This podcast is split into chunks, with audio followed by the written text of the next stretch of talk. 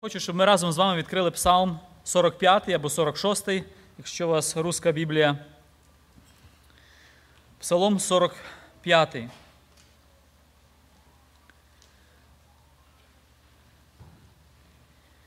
Бог для нас охорона та сила, допомога в недолях, що часто трапляються. Тому не лякаємось ми, як трясеться, трясеться земля, і коли гори суваються в серце морів, шумлять і киплять його води, через велич його тремтять гори.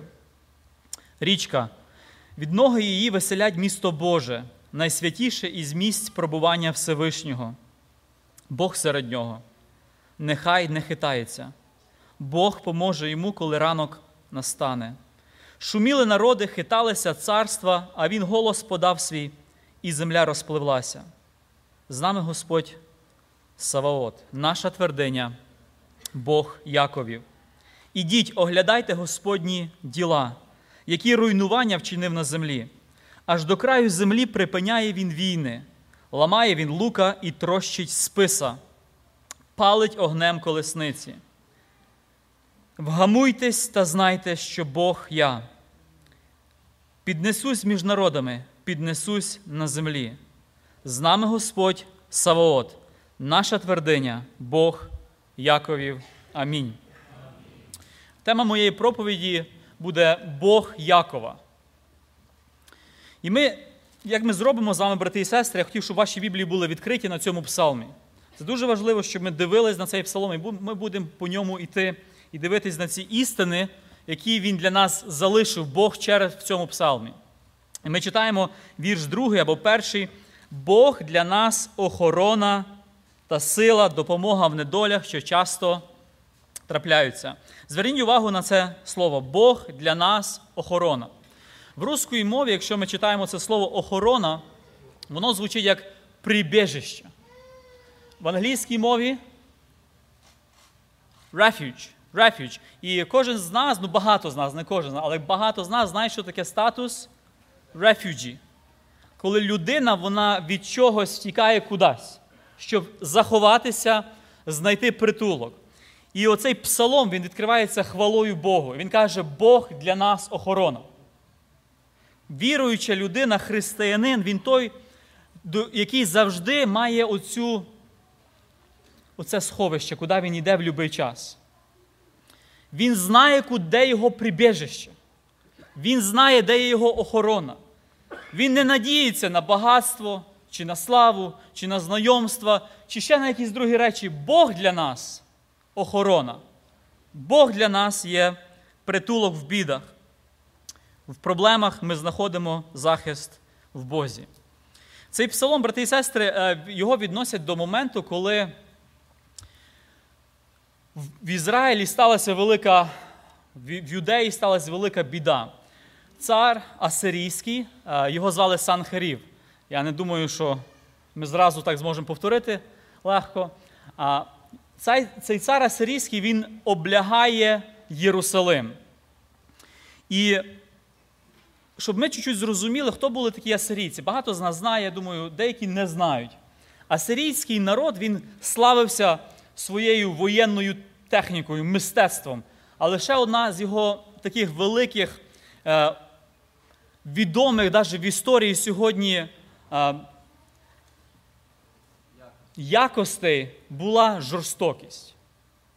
Коли асирійці нападали на, на будь-яке місто, це місто могло тільки здатися. Якщо воно не здавалося, якщо воно не приймало оце правління асирійського царя, воно було знищене, спалене, спопелене, і знищували його дуже жорстоко. Цих людей такі були питки, що сьогодні в історії вони дивуються, як люди взагалі могли оце робити.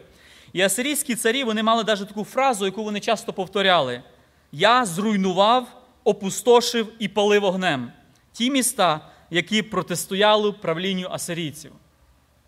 І люди вони в страху, коли асирійська армія підходила, люди були в страху. Вони лишали такий приклад для, приклад для других міст. Коли до вас прийде асирійський цар, ви маєте здатись. Якщо ви не здаєтеся, ось що вас чекає. Це дуже страшна історія, і люди були в такому терорі, в жасі. Навіть коли вони виводили вже цих людей, вони були жорстокими. Вони брали а, такі гачки, засипляли їм а, за, за, за челюсті, і так вели цепочкою людей через пустині.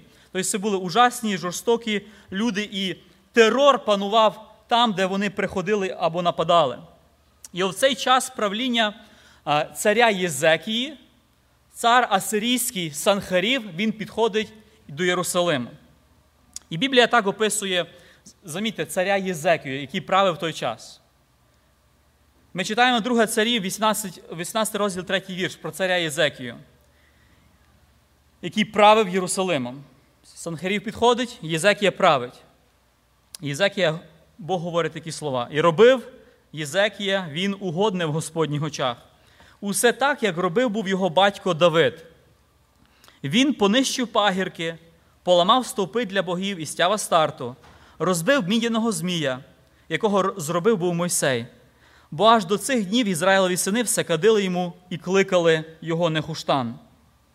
Замітьте, Єзекія він не побоявся зруйнувати традиції старі, безбожні, які лишилися від його батьків. Він зупинив це поклоніння цьому змію, який поставив був Мойсей не для поклоніння, а як знак для ізраїльського народу.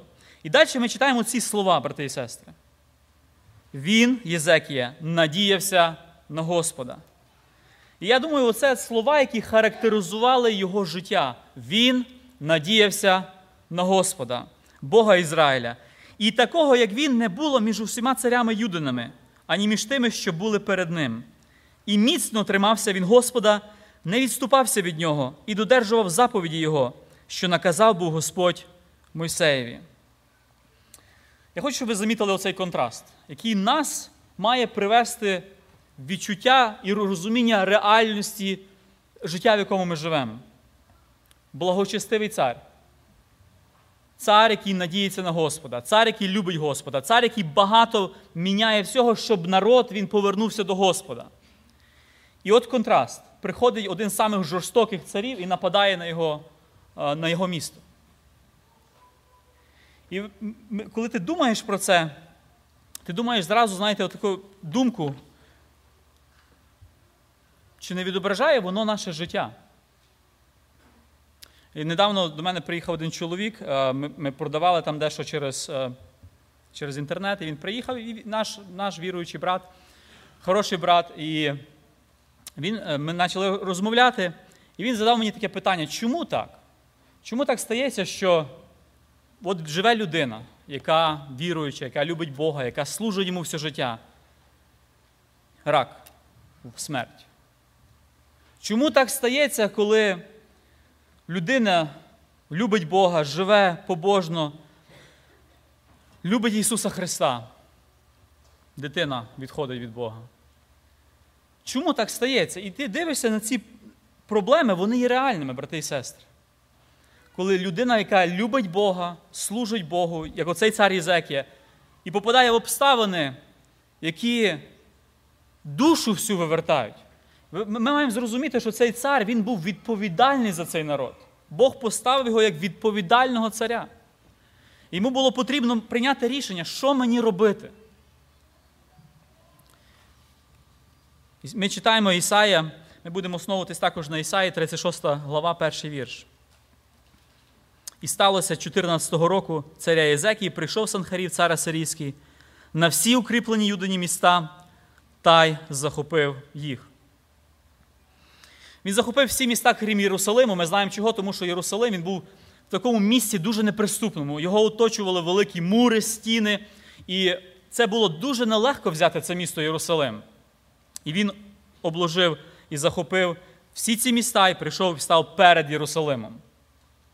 І цар Санхарі він посилає посла до Єзекії. І знаєте, яке перше питання, оцей посол, великий чашник, він ще називався, він задає Єзекії. Яке перше питання він задає Єзекії? Ми читаємо Ісаї 36, розділ 5 вірш. Ми можемо його підсумувати такими словами: на що ти надієшся? Я хочу, щоб це питання, коли ми читали про Єзекію, він надіявся на що? на Господа, і оцей приходить спокусник і каже, на що ти надієшся? І він говорить такі слова: що це за надія, на яку ти надієшся? Чи ти думаєш, що слово уст то вже рада та сила до війни? Знаєте, наш Господь Ісус Христос, Він названий як? Слово. І тут оцей цар або посол цього царя каже, чи ти думаєш, що слово це вже є рада і сила до війни? І він задає йому ще пару питань. Можливо, ти надієшся на Єгипет. Каже, можливо, тому що Єгипет це була друга імперія, яка також була досить могутньою. Але сам цар Асирійський підмічає такий, знаєте, якість Єгипту. Він каже, що цей Єгипет він є невірний. І коли хтось на нього надіється і спирається на Єгипет, то потім він проколює ця палка, на яку ти спираєшся, та трость. Він проколює руку, і ти кажеш, сам від нього страдаєш. Оцей Єгипет, який сьогодні може бути, брати і сестри, в нашому житті, ці речі, на які ми можемо надіятися, які мають колісниці, коні. Да? Єгипет був славний своїми кіньми, колісницями. Він каже: ти на то надієшся? Сам невіруючий посол говорить віруючому царю: ти хочеш надіятись на це? На багатство, на славу, на гроші, на знайомства, на силу? Ці речі вони розвіюються, як туман розвіюється. І знаєте, далі великий чашник, оцей посол, він не лишає отак людину просто. На що ти надієшся? Окей, на Господа надієшся? Хорошо. Він не лишає, брати і сестри, так просто. Що він далі робить? Він починає погрожувати. Він починає погрожувати і говорить, що коли ти не вийдеш і не здашся, не здаш місто, то тобі ніхто не позавидує. І не тільки ти, але твої люди. Ніхто вам не позавидує. І ви маєте це дуже чітко розуміти. І от тут момент такого, знаєте, диявольської стратегії нападу на християн. Внушити страх. Оце його стратегія. Ти сидиш на зібранні, і в тебе думки пішли. Майбутнє, хата, діти, робота, навчання. І ти йдеш, і твої думки вони летять. Страх для того, щоб людина вона була зв'язана. І він показує, знаєте, він так красочно вміє все показати. Як оцей, Я хочу, щоб ми почитали цей чашник. І сказав великий чашник, 12 вірш. Чи пан мій послав мене говорити ці слова до твого пана та до тебе? Хіба не до цих людей, що сидять на мурі, щоб із вами їсти свій кал та пити свою сечу? Ви знаєте, коли ти думаєш про себе, воно трошки легше, можливо. Коли ти думаєш про своїх дітей і про свою сім'ю, ти починаєш, серце починає переживати. І він от вкрасочно подає і каже: от що вам буде. Ви маєте зрозуміти. І ми маємо, брати і сестри, побачити у цей момент стратегії диявола в житті християнина. На що ти надієшся? А, на Господа. Ти розумієш, що тобі буде? І великий чашник він на тому знов не зупиняється. Страх, погроза, і він робить ще один крок. Він продовжує вселяти тепер сумнів в Бозі. Це слідуюча стратегія. Він продовжує вселяти сумнів в тому, хто є Бог. І він каже: Бог тебе не врятує. Краще служи мені. 20-й вірш ми читаємо такі слова. Замітьте, як він говорить, котрий з-поміж усіх богів цих країв урятував свій край від моєї руки, то невже Господь врятує Єрусалим від моєї руки? Причина є. Він дуже гарно дає аргументацію. Він не просто, знаєте, словами розкидується. Подивись на все навколо себе. Який з богів інакших врятував свій народ? Ти думаєш, що Господь тебе врятує? Ця стратегія, брати і сестри, вона самого, знаєте, за, за, покласти сумнів віруючій людині в Бозі. Самого древнього, стародавнього оцього місця пробування людей. Диявол приходить в Едем і каже, чи сказав Бог? Вселити сумнів людину в словах Божих. І ви знаєте, оце ми ми подивилися оці ці стратегії: страх, сумнів Бога у Бозі, безнадія в бідах і альтернатива кому служити. Нащо тобі ті страдання? Нащо тобі того? Лишись того діла. Служи мені. Ти будеш мати все. І він починає обіцяти. Знаєте, коли ти дивишся, читаєш, він починає давати обі... обіцянки цьому царю. І отут є момент оцього характеристики Єзекія як людина, яка надіється на Бога. Що він робить? Написано, Єзекія він роздирає свої одежі і входить в дім Божий. От реакція людини, яка надіється на Бога.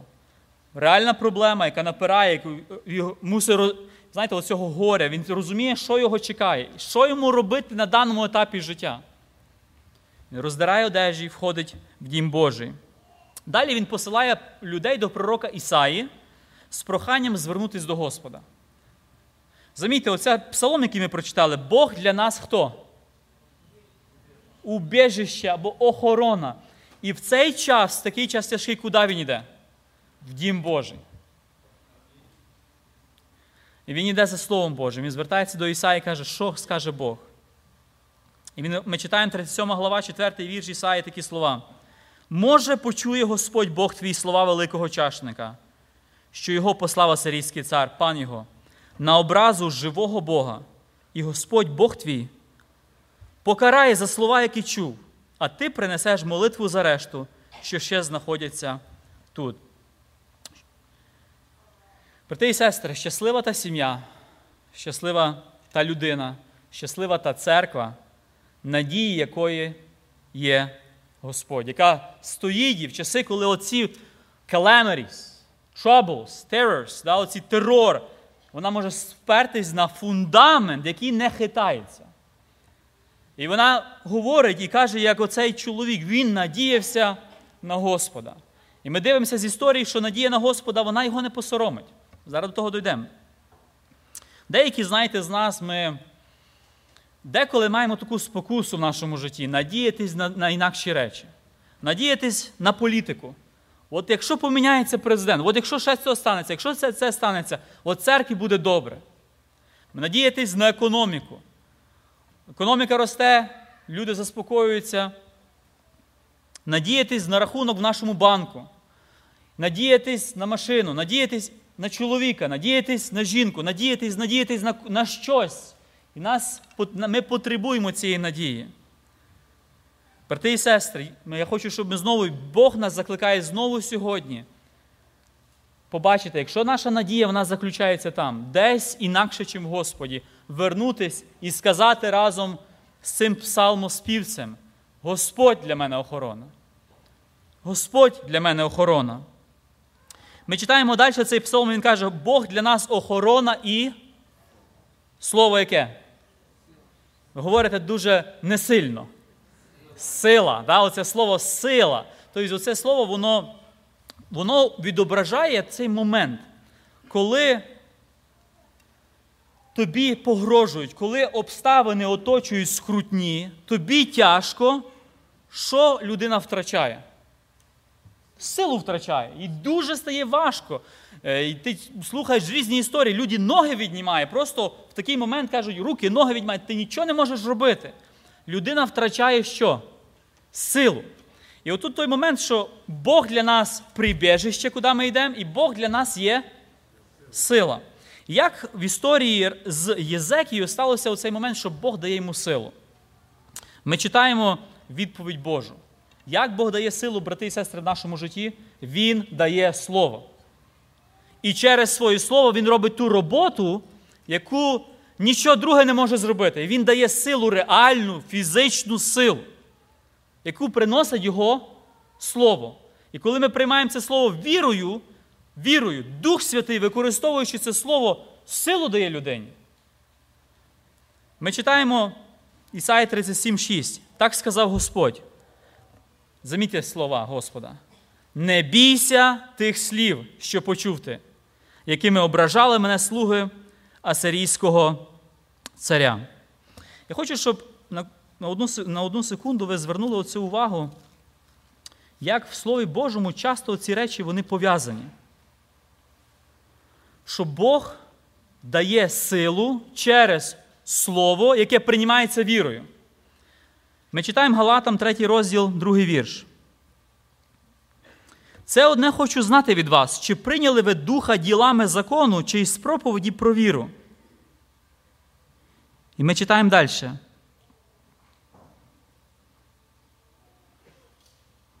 Отже, п'ятий вірш. Отже, той, хто вам духа дає, і чуда чинить між вами, чи чинить ділами закону, чи із проповіді про що?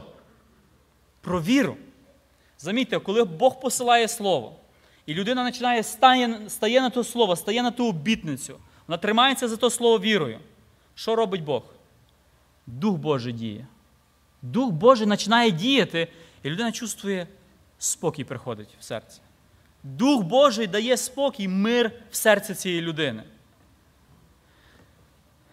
Брати і сестри, кожен з нас зараз знаходиться в різних сферах, етапах, переживаннях, можливо, когось немає життя. І знаєте, в цей момент нам потрібно взятися за оцю обітницю, яку ми читаємо в Псалмі, і сказати цю обітницю, вивчити її на пам'ять цю обітницю і говорити до своєї душі оце слово від Господа. Євреїв 13 глава. Сам Бог сказав: Я тебе не покину, а не відступлюся від тебе. Я тебе не покину. І знаєте, це слово, воно, коли ти його знаєш на пам'ять, коли ти його повторяєш собі, ти знаєш, Бог мене не покине. Що це значить? Бог зі мною. Бог є зі мною зараз. Я тебе не покину. Я не відступлюся від тебе. Тому то, і далі він продовжує, каже, тому то сміливо говоримо. Сміливо, Бог дає силу. Можливо, знаєте, в когось з нас померла близька людина, яку ми любили. І сум, ці сумніви, дьявол діє, страх, переживання, як буде далі? Що буде робити моя сім'я? Що я буду робити? І знову є надія, є обітниця. Ісус Христос сказав: Я Воскресіння життя. Хто вірує в мене, хоч і вмре, буде жити. І ти, коли цепляєшся на ту обітницю, я знаю, що мій чоловік, моя дружина, моя мама, мій брат, вони зараз, якщо вони віруючи в Господа, спочили його, де вони є? Вони в Господі, вони в радості. Ти хапаєшся і ти кажеш, я Воскресіння, Господь Ісус, Ти Воскресіння. Поможи мені перейти оцей бар'єр, бар'єр сумніву, бар'єр страху і мати силу, силу, яке дає Його Слово. І ми читаємо далі допомога в недолях, що часто трапляються. Знаєте, є такі, якби доктрина віри, доктрина спасіння, доктрина, ну, різні доктрини, да, які от, систематичне богослів'я називається. І от він бере ця тема і розбирається. І отут в тому вірші є доктрина бід християнського життя. Знаєте, як тут пише в українській мові? Вони часто трапляються. Оце є доктрина бід в християнському житті. Вони часто трапляються. Бог не обіцяє нам жити без біди і проблем. Він обіцяє дати допомогу під час біди і проблем. Брати і сестри, реальну допомогу, яку він дав Єзекії. Ви знаєте, після першої спроби, коли от Єзекія звертається до Ісаї, вони вертаються, і вони не пускають цього посла. Тобто вони рішають, ми будемо стояти, ми не здамося, ми будемо оборонятися. Тоді цей посол він вертається, і там стається Бог, якби на певний час забирає цю небезпеку. Бог на певний час забирає, і ти чувствуєш, знаєте, мир Божий прийшов. Єзекії стало легше в той час. А на цьому історія не закінчується. Так легко, знаєте, от диявол він так легко не здається. І після першої спроби настрашити Єзекію, і першої перемоги, яку Бог дав Єзекії, а сирієць не відступає, він знову посилає цар, знову посилає послів з більшими і страшнішими погрозами. І знаєте, отут дуже важливий момент. Бог для нас допомога в недолях, що часто трапляються. Що Єзекія, що Єзекія розумів, ці погрози вони не є простим звуком, пустим звуком. Вони є реальність в моєму житті. Ці погрози, ці біди, вони не є пустий звук. Я чувствую переживання, в мене є проблеми, в мене нема цього, чи є це, нема роботи, чи другі переживання. Ви розумієте? Це була реальність, яку він жив. Коли на нього напали, він це розумів, що це буде з ним. Ісая 37, 18, 19 ми читаємо такі слова. Справді, Господи, асирійські царі попустошили всі народи та їхні краї. І кинули вони їхніх богів на огонь, бо не боги вони, а тільки чин людських рук, дерево та камінь, і понищили їх. Замітьте, що він говорив ці перші слова. Справді, Господи. Це і реальність Господа. Але знаєте, він тут не зупиняється. От є реальність, яку я бачу, яка мене оточує. Він тут не зупиняється. Ізекія йде далі і каже, 20, 20 вірш. А тепер, Господи, Боже наш, спаси нас від руки Його, і нехай знають усі царства землі, що Ти, Господь, Бог єдиний. Замітьте, що розуміє Єзекія. Він не розуміє не тільки, що є проблеми, є недолі, а він розуміє, що в тих проблемах і в тих недолях царює Господь. Що Господь Він є цар. Не тільки проблеми, недолі, переживання, але Господь Він над усім.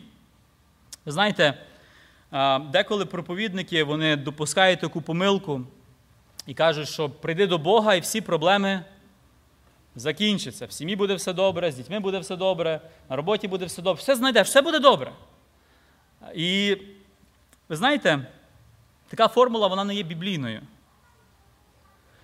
Ці проблеми вони не закінчаться, їх, можливо, стане більше. Але в цих проблемах з нами буде Господь. В цих проблемах з нами буде Бог. Замітьте просто декілька моментів таких. Ісус Христос. Він вмирає на на Голговському хресті. Так Він закінчує тут земне життя, і в очах світу Він виглядає як хто, брати і сестри? Повний провал. В очах світу повний провал. Не для нас Він воскрес. Але в очах світу повний провал. Ученики Ісуса Христа, виконуючи Його волю, вони тяжко страдають. Практично всі з них умирають мученицькою смертю. Знаєте, коли ти подумаєш, я думав про учеників, вони могли просто жити собі спокійним життям, займатися бізнесом, приносити додому е, все, що вони налапали, чи там наторгували, чи оцей митник, що заробив. Вони могли займатися і померти так, спокійно. Замітьте, що стається. Вони страдають за ім'я Ісуса Христа і вмирають за ім'я Ісуса Христа. Брати і сестри, хто нас обманув? що ми маємо жити для себе, шукати спокійну пенсію і не шукати славу, яку дає Бог. Коли ми дивимося на всю історію життя християн, на всю історію життя Біблії, що ми бачимо?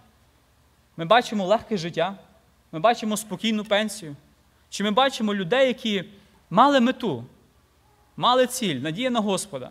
І в цих стражданнях вони проходили, надіючись на Христа, коли їм було важко. І вони могли в кінці свого життя сказати, Бог мені допоміг. Бог надія, Бог моя охорона, Бог моя сила і не, і допомога в недолях, що часто трапляються. Ми читаємо другий вірш. Тому не лякаємось ми, як трясеться земля, і коли гори суваються в серце морів. Коли йшла оця асирійська армія, я собі представляю, це була мощна машина, військова машина. Земля трясеться, ти чувствуєш мощі. де. Знаєте, який страх? Нас тут щось чуть-чуть торкнеться, ти вже перестрашний, вже боїшся. Мощно, ти бачиш її в лице оцей страх.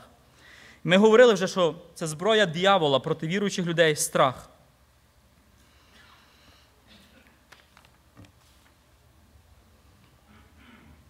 Проблема наших недолей, оцих бід, які ми читаємо, в тому, що вони здаються дуже великими для нас.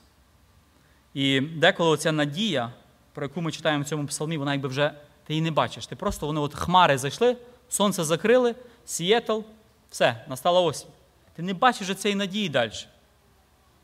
І замітьте, що він каже: оце слово тому не лякаємось ми. Чому не лякаємось ми? Яка є причина того, що ми не лякаємось?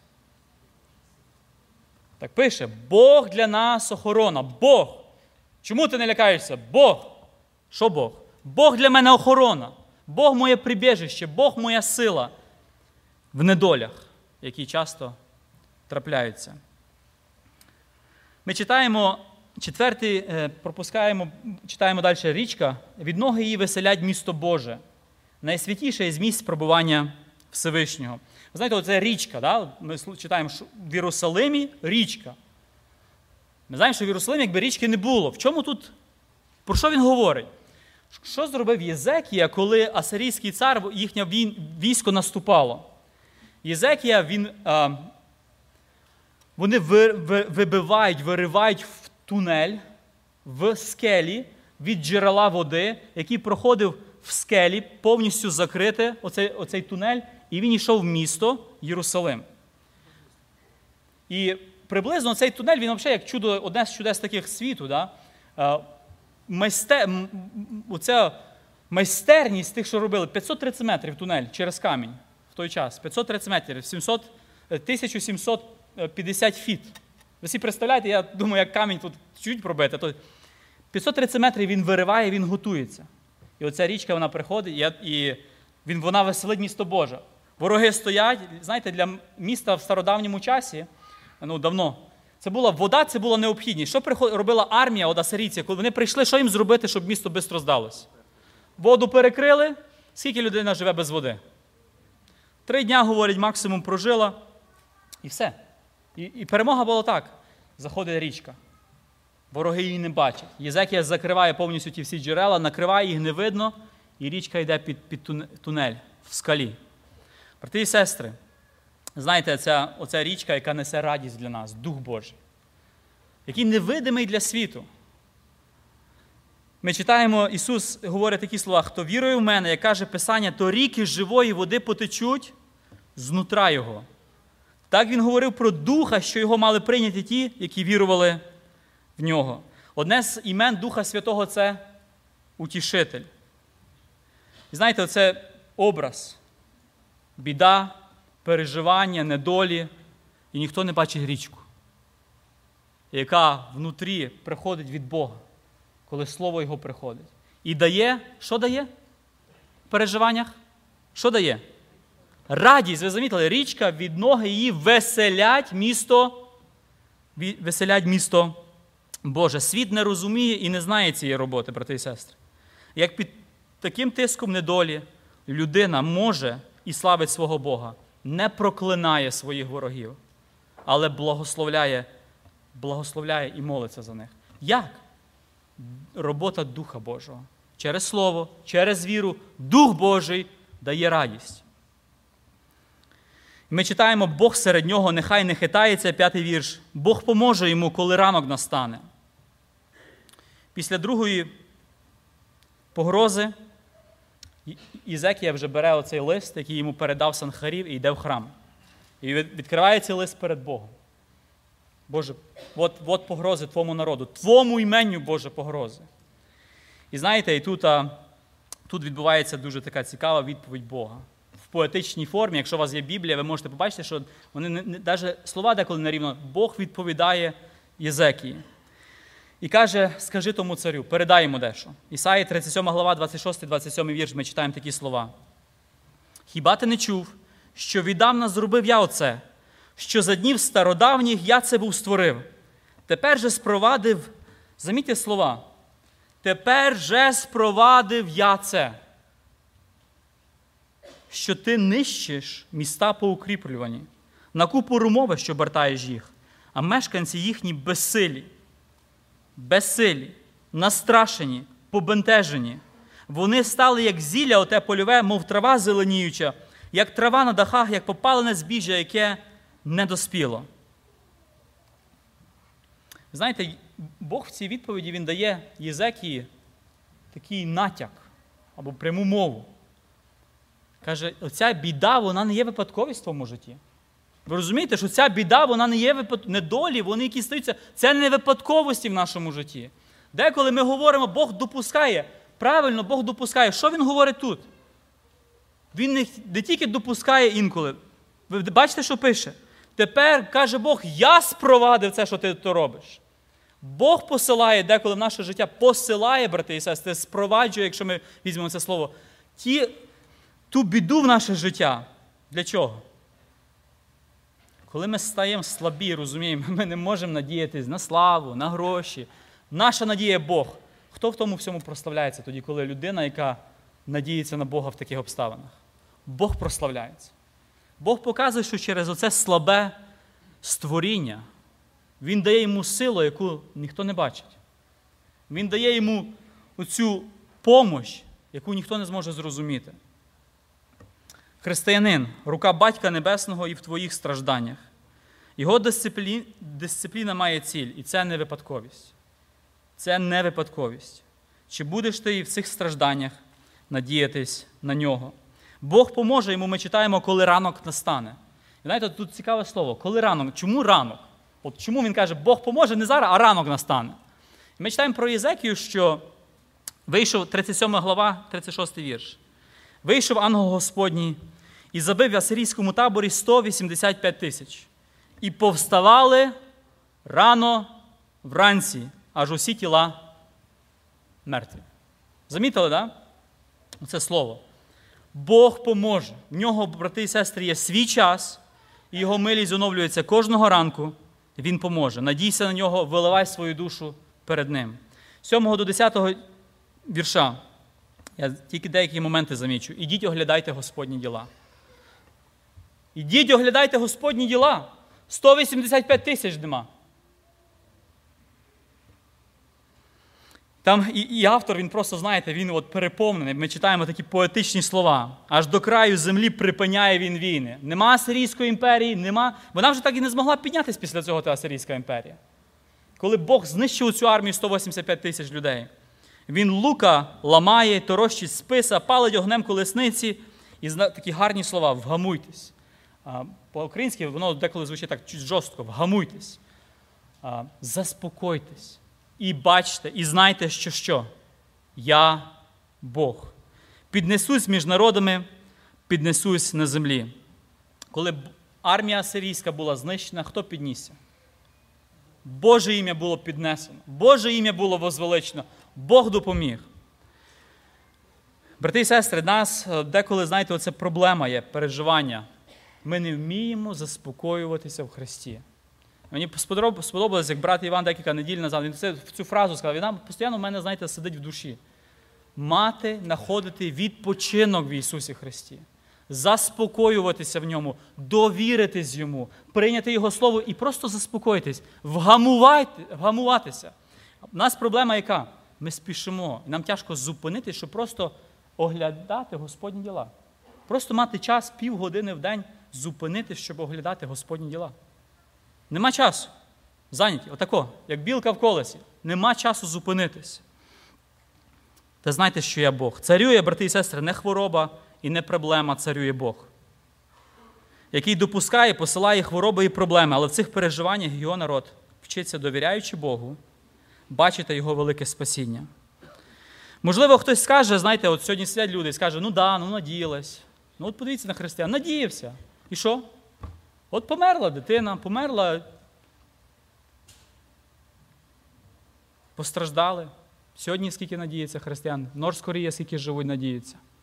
І сидять, знаєте, люди, які думають, от, ну от надіюся, що воно їм помогло? Знаєте, апостол Павло, він дуже гарно ту мисль підмічає. Каже, якщо б ми на одну хоча б мить змогли сьогодні побачити ту людину, яка надіялась на Господа і вмерла, яка надіялась на Господа і постраждала. Він каже, ота слава, яку ми отримуємо, вона каже, не варта нічого. Не варта, вона не зрівняється з тими стражданнями, які ми сьогодні переходимо. Вона не зрівняється. І він каже, тому апостол Павло, він, він був муж віри. Що він каже? Я все вважаю за сміття. Я все вважаю за сміття і страждання теперішнього часу нічого не варті проти слави, яка має з'явитись. Я закінчувати хочу на 11 вірші.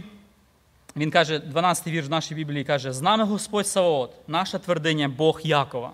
Замітьте, з нами Господь Саваот. Ну, Господь Саваот е, це Господь війська небесного. Тобто ангелів, да? Господь ангелів. Я проповідь свою назвав Бог Якова. Я про Якова взагалі ще нічого не говорив. Знаєте, і думаю, що. А, Брат Костя, не переживайте. а, Але оцей момент, знаєте, хтось подивиться на той, на той е, псалом і скаже, я не ангел. Бог, Бог, Він Бог війська небесного, але я далекий до війська небесного. Я не ангел в своєму житті. І тут Бог дає оце друге ім'я. Бог кого? Якова. Знаєте, що ім'я Яків означає? Хитрий обманщик. Оце цікаво для мене. Знаєте, Бог назвати себе Богом Якова. Ну, саме ім'я, коли по-єврейськи воно звучить дуже цікаво. Я не знаю єврейську мову, але дуже цікаво для мене, як воно звучить. Бог Якова. Чому? Брати і сестри, тому що. Щоб ми мали надію з вами. Я теж не ангел. Але в мене є Бог який? Бог Якова. Він вибирає цього чоловіка, який користується братом своїм, забирає його перворідство, обманює батька, тікає і починає з ним працювати. Вибирає його, спасає його починає з ним роботу свою робити. Не, не чекай до Христа приходити, коли в тебе буде все добре. Бог є Бог Якова, який спасає ту людину, яка вона не варта того спасіння, зовсім не варта того спасіння. І Яків говорить такі слова, коли він до Лавана каже: коли б не був при мені Бог батька мого, Бог Авраама, і той, кого боїться Ісак, то тепер ти відіслав би мене в порожні. Замітьте оці слова: біду мою і труд моїх рук бачив Бог. Оце Яків. Біду мою, труд моїх рук бачив Бог. Можливо, ти не ангел, але Бог є також Бог Якова. Надійся на нього. В своєму переживанні, проблемах, падіннях вертайся до Бога Якова. Ісус сказав: прийдіть до мене, Ісус сказав слова, прийдіть до мене всі ангели, ідеальні. Ні, Він сказав, прийдіть до мене всі змучені і обтяжені. Я вас, я вас заспокою. Нехай Господь сьогодні благословить нас разом з псалмоспівцем заспівати цю пісню. Бог для нас охорона і сила, допомога в недолях, що часто трапляються. Бог Якова з нами. Амінь.